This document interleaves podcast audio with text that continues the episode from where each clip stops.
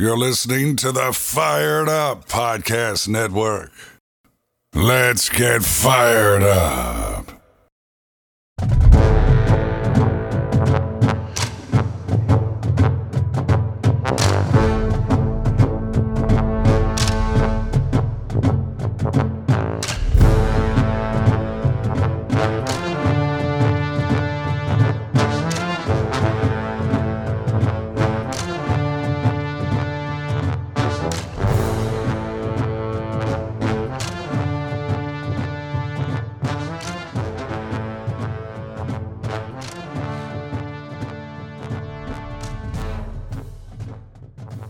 This Fired Up NFL Draft Podcast with your host Daniel Garrett and Mitch Wolfe. Mitch, how you doing today? I'm doing great. Always happy to be on and talking prospects. So today we are going to do the top five interior defensive linemen for the 2022 NFL Draft based on our summer scouting. We also have a few honorable mentions to get to at the end.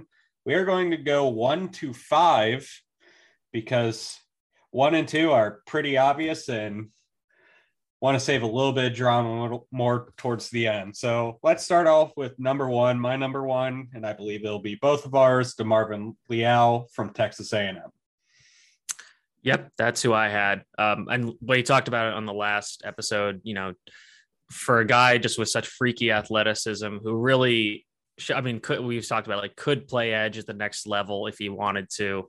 Um, they're going to play him probably more on the interior this year, so we both kind of want to see him be more consistent, especially as a run defender when he's being an interior defender. And I think that's probably going to happen. So, you know, he's definitely going to probably solidify him as a solidify himself as a top 10 pick this upcoming year. Yeah, I completely agree. And just a pretty rare athlete for the defensive tackle position, especially the body composition. You have a guy who looks about 20 pounds lighter and he is can really add on some more weight if you want to move, if you are worried about his struggles on the interior against the run. And you do want to see a few more reps from him on the inside, hopefully. But he has shown flashes in there, but it's inconsistent just because he is not consistently playing there. He is typically playing out on the edge. But very good player would be one top players in pretty much any interior defensive line class, even though this is a weaker one again, but he is a guy who no matter who is in this class class would be near the top. So number two, who do you have, Mitch? I definitely think we're going to be aligned here as well. It's Perrion Winfrey, uh, defensive tackle from Oklahoma, um, another freaky athlete, um, guy who has played a lot on the interior, um, who I think at the next level might be playing a little more away from the center, away from being a nose tackle, being more of a three tech, perhaps even a four eye. Um, but yeah, another guy who's probably more raw than Leal, just based on this being his first season at FBS college football. So, you know, this year, I think we're both kind of hoping he can put together some more of the technically refined aspects of the game in terms of his hand usage, maybe his footwork, even, um, and kind of take that next step into being a lock as a first round pick and, you know, maybe even get into the top half of the first round. Yeah. And as you said, he is a Juco transfer. He does have a good amount of potential there, good athlete. And really, if you can get some more consistency, he is the one guy I can really see making that jump into the first round. I think it's going to be tough unless we see massive leaps for anyone else to get out there. It's possible. Again, someone, there's typically a few players every class that take a huge leap going into their last year.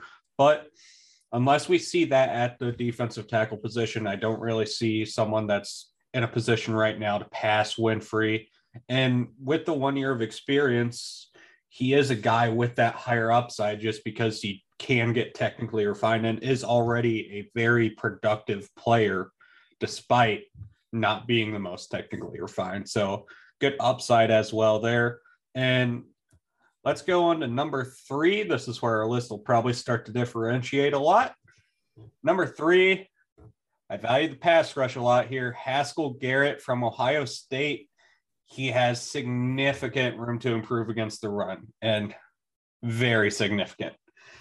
It's a major weakness, major question marks. But when we're looking at this class, he's a guy who I believe just has the one of the most him and our guy I will get to later are two of the guys with just one extremely translatable trait.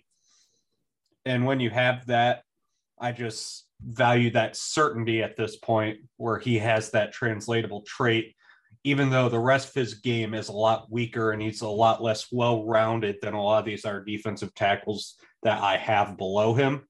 It's just really that one trait that pops that you can get. And hopefully he does improve, but he is an older player. But I would say, even now, I would probably pick him lower than where I think some of these other guys will go. But just because he is going to be right now a situational player, I don't think he can be a full time player in there. I think he's going to come in a lot on passing downs more so than against the run just because of his significant struggles there. But really, just a guy where he can do his one thing really well.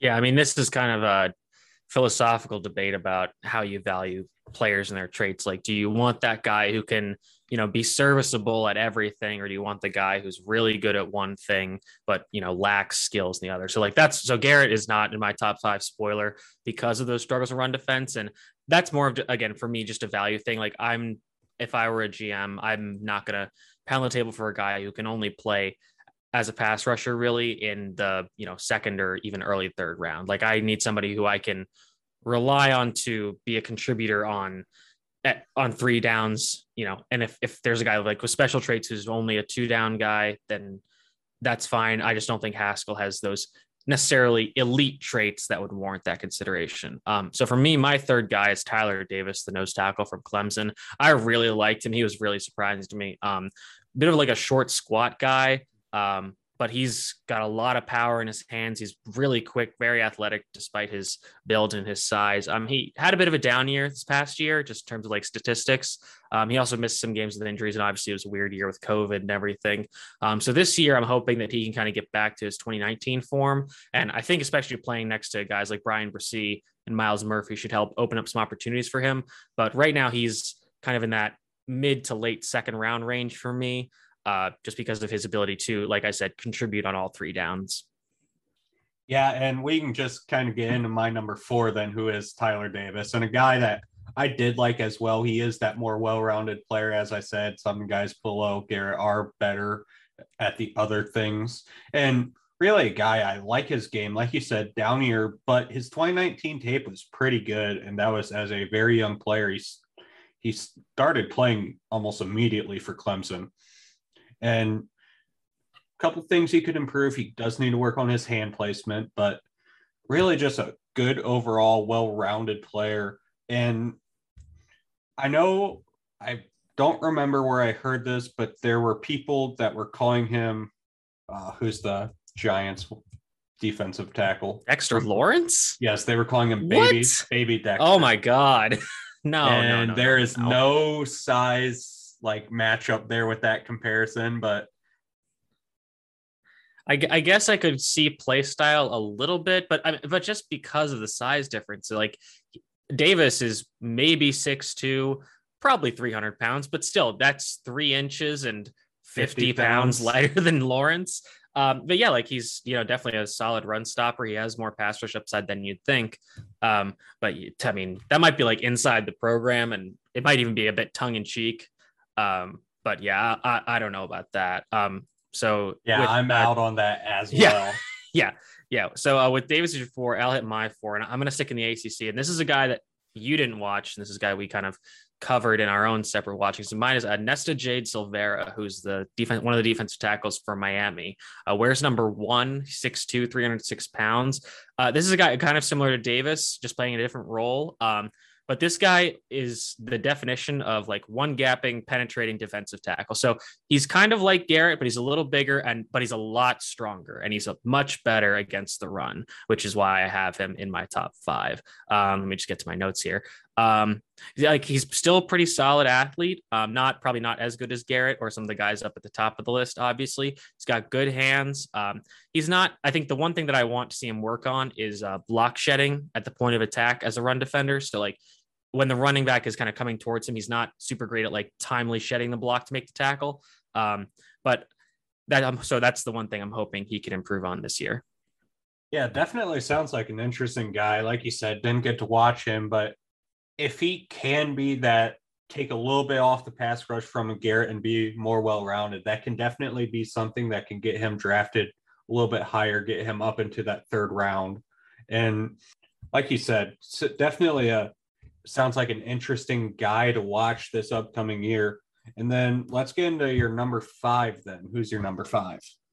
So my number five is Devonte Wyatt. Um, it's not necessarily my favorite. I think there's a decent, decently sized gap between four and five for me. Um, like when we talked about Wyatt, it was a little disappointing, and like I said, it kind of took me a little while to understand what he was good at.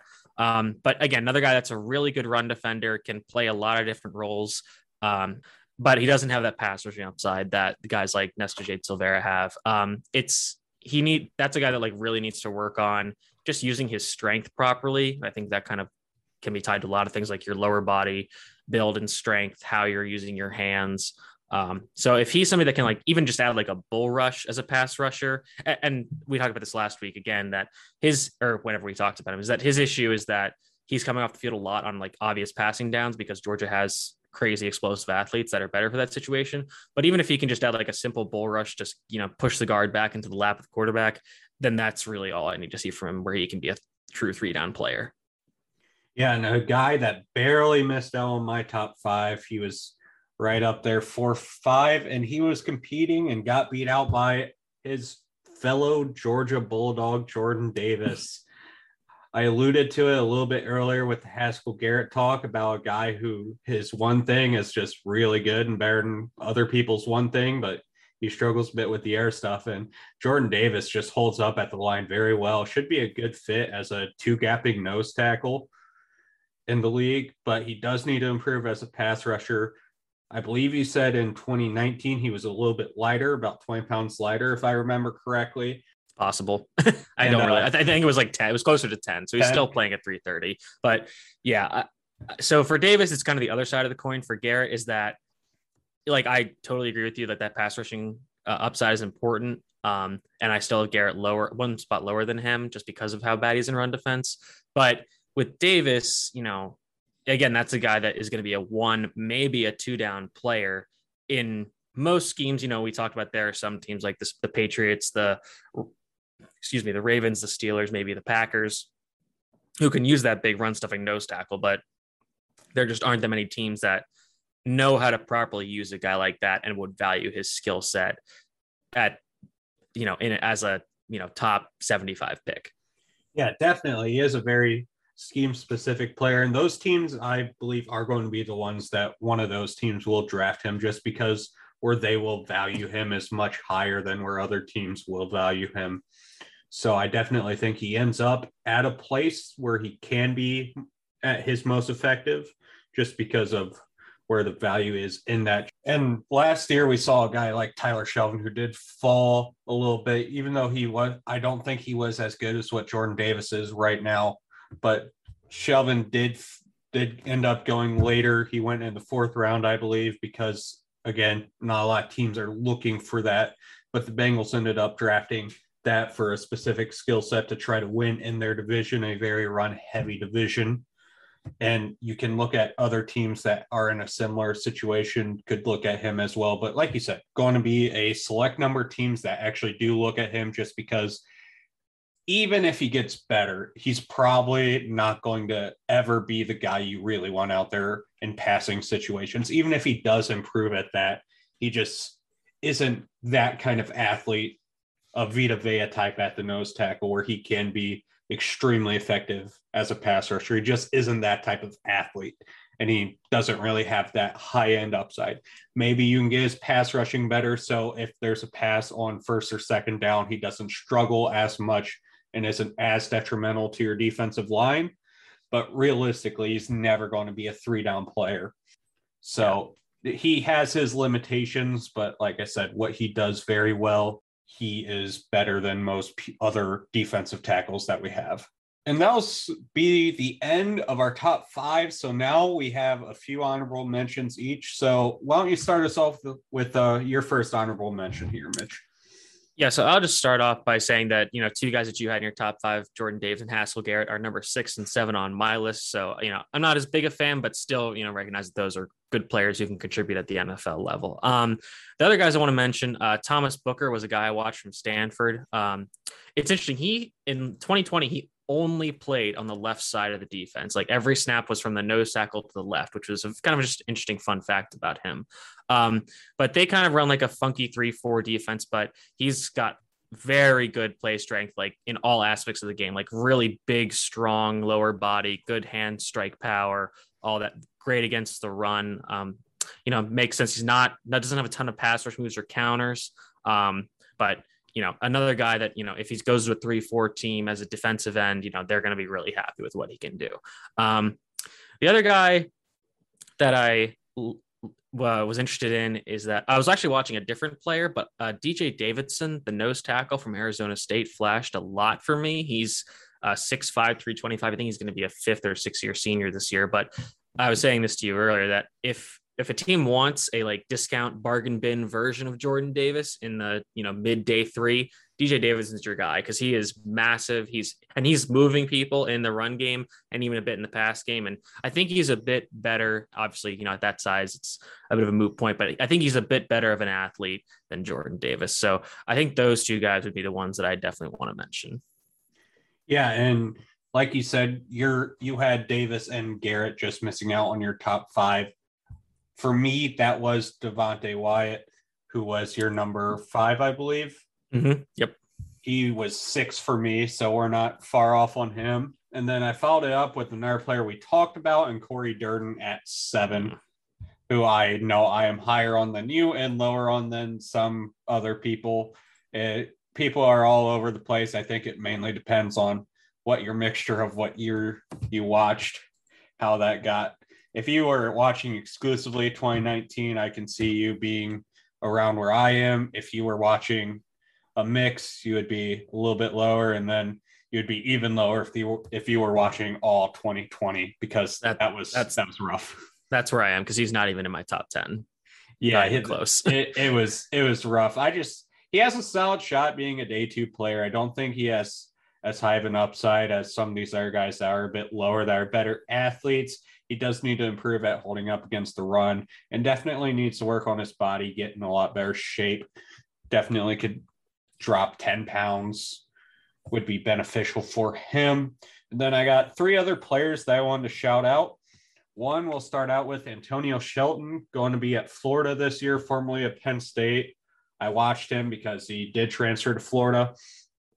And he's someone that I think can be a one tech to watch on day three. He has balance issues, which is rough for any defensive tackle to have. It's not super common, but he's off balance a lot, leads a lot with his body instead of his hands. And when he does lead with his hands, he has inconsistent hand placement. However, dude, dude's powerful. He's a very powerful player. He just it's the rest of his game is just very rough. It's a very rough game, but he has the physical traits for a one tech of being extremely powerful, which you look for. But again, just a guy who would be even on day three would be a bit of a developmental player. He just is not going to be ready to be on an NFL roster. And he is a fifth year senior as well, I believe. Just it's tough because sometimes you just can't fix that stuff. But a guy that I could see someone taking a chance throwing on a practice squad, and if they fix those issues, I can see him being a very productive player, but just has a lot of issues that need fixed. And yeah, he sounds he sounds like a guy that like a flash to some scout or like defensive line coach and be like, oh, I love what this guy can do. I can fix him. Like just bring him in in the sixth round and we can stash him and I can make him an all pro or something. You know. Yeah, yeah, because you you look at him and he does flash when he has when he has his balance right and he hits his hands in the right place. You see the flashes. He's driving back some good guards and with really great power, but it's just it's just rare. It's not there very often, and it's just hard to really be anything, even even sixth, seventh round, you're still having to talk people into it, I would assume, just because of how inconsistent it is. Like I said, his flashes are very good, but just too inconsistent. And then a couple guys that did get into my top 10 start off with Tuli Letuligasenoa from Washington. He's a, another strong player and has good hand power and decent placement, but he just does not have anything as a pass rusher in terms of moves. Just doesn't really do anything. Lined up primarily as a two tech, um, and just really just lacked a lot of flash plays and just wasn't wasn't doing a whole lot as a pass rusher other than just trying to drive the guard right back into the quarterback's lap. That was pretty much the only thing he could even attempt to do. So I know some people had kind of had this issue with when they were watching Levi Onwuzurike for Washington is that Washington's defense, they kind of put people in strange roles and a lot of what they're doing is like dropping eight and just rushing three. So they're not necessarily trying to actually generate pressure in the in the more normal sense. Is that something that you kind of saw with him, or do you think it's more than that? Yeah, he's definitely playing out position, so it's tough to get a real good look at him. And also, he did have some issues as a run defender, occasionally over penetrating. Mm-hmm. But again, just a guy that I definitely think has potential, but just haven't seen a whole lot of him. And uh, like you said, that Washington defense is very different from what your prototypical defense ask of its defensive line. Mm-hmm. And so it's tough to get a good look, especially when you're looking a year out. It's definitely even harder because you have even less film. Mm-hmm. And my final guy is Chris Hinton from Michigan. Now, going to start off with some of the weaknesses here. He was driven off the line on double teams, uh, significant, significant distance. He was really pushed back by doubles and sometimes occasionally singles. He wasn't necessarily doing anything against in the run game, but really just what flashes for Hinton is his punch. He just has an extremely strong punch and the placement needs to be better. He needs to add some pass rush moves. But again, another guy where with that initial punch and his also he has a he has shown the ability to be able to shed blocks and get to the running back near the line of scrimmage when he isn't being driven back. So really we want from him I would be looking for a guy for improvement in terms of being able to hold up at the line and then adding the pass rush moves. It's the the ability to get off blocks and actually make the tackle and the ability to have the power as a pass rusher and be able to bull rush is there just has a couple things missing that need to improve and we talked about it before on a previous episode that passive strength that's what he needs to improve at as well as the pass rush moves but guy just flashed a lot and has a chance to jump up a little bit. But when we're looking at in this class, once really you get past that top six, probably maybe seven, I have, like I said, I haven't watched your number four, so that would be your seven for you. Once you get past that, I definitely see a significant drop off. That would be after Devonte Wyatt for me. I see a significant drop off in the class and really just looking for some guys that flash a couple of traits to yeah, look I, for.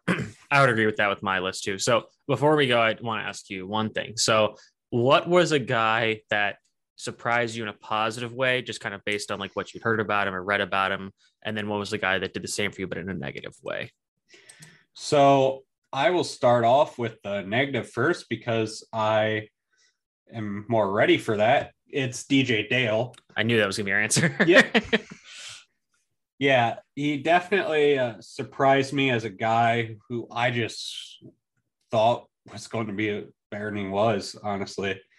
And then a guy that surprised me the other way was you're a guy who you're even higher on than me is Devonte Wyatt. He, mm. I, I was not expecting a lot from him just because of having that lower production, just because he is taken off the field like you said, with those good edge rushers that Georgia has. They have good edge rushers, so it's reasonable to take them off. I was not expecting really even a top 10 guy, even in this weaker class going in. And another guy I would say who did surprise me a good amount was Dante Stills. Again, a scheme specific player, and definitely a guy who's not doing something that you are looking for him to do at the next level.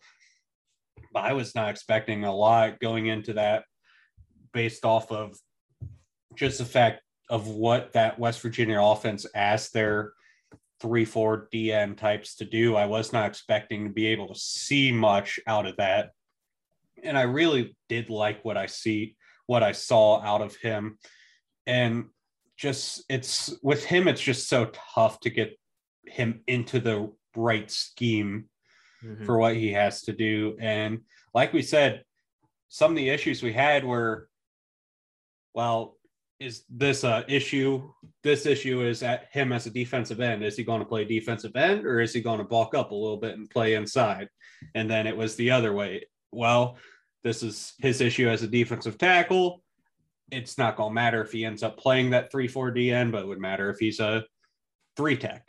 But really, outside of having those, I didn't expect him to actually have the good parts really going in. I didn't expect the good. I only expected all those bad negative parts I just talked about. I didn't expect any of the good.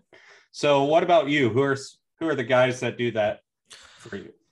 I think probably I'll start with the positive. Um, I would probably say that Perrion Winfrey was the positive surprise for me in that I just I didn't expect the uh, amount of athleticism he has. Like it, it, just really popped off the screen the first time I watched him. I was like, okay, this guy is special. Um, for the opposite way, a little tougher for me. I, I think I would agree with you on Dale, but if I had to pick a different guy, I think I'd probably pick Jordan Davis. Just because, you know, I, I think when you just see a guy who's 6'6, 340, like you just want him to be able to do more, even as a pass rusher, you know, just get just get like generate a bull rush against people just based on your size. Um, and you know, he wasn't really able to consistently do that. So that was disappointing for me. So I'd say Perrion Winfrey is a positive and uh, Jordan Davis is the negative. Yeah, and I feel I definitely feel like Jordan Davis early on in this draft cycle, like right when we got done with the 2021 draft, heard some buzz about him as a first round pick.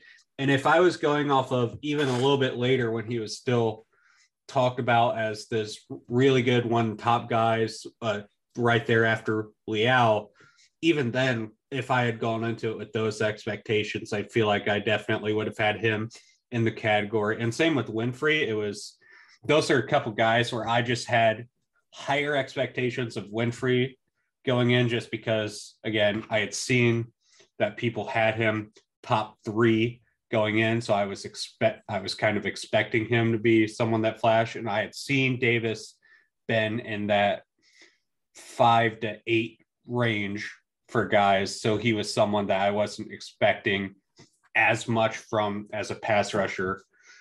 It's really just I think I had different expectations of those guys rather than significantly seeing them differently than you did. Right, for sure. All right, that'll do it for us today on Fired Up NFL Draft. We'll be back next week. Let's get fired up.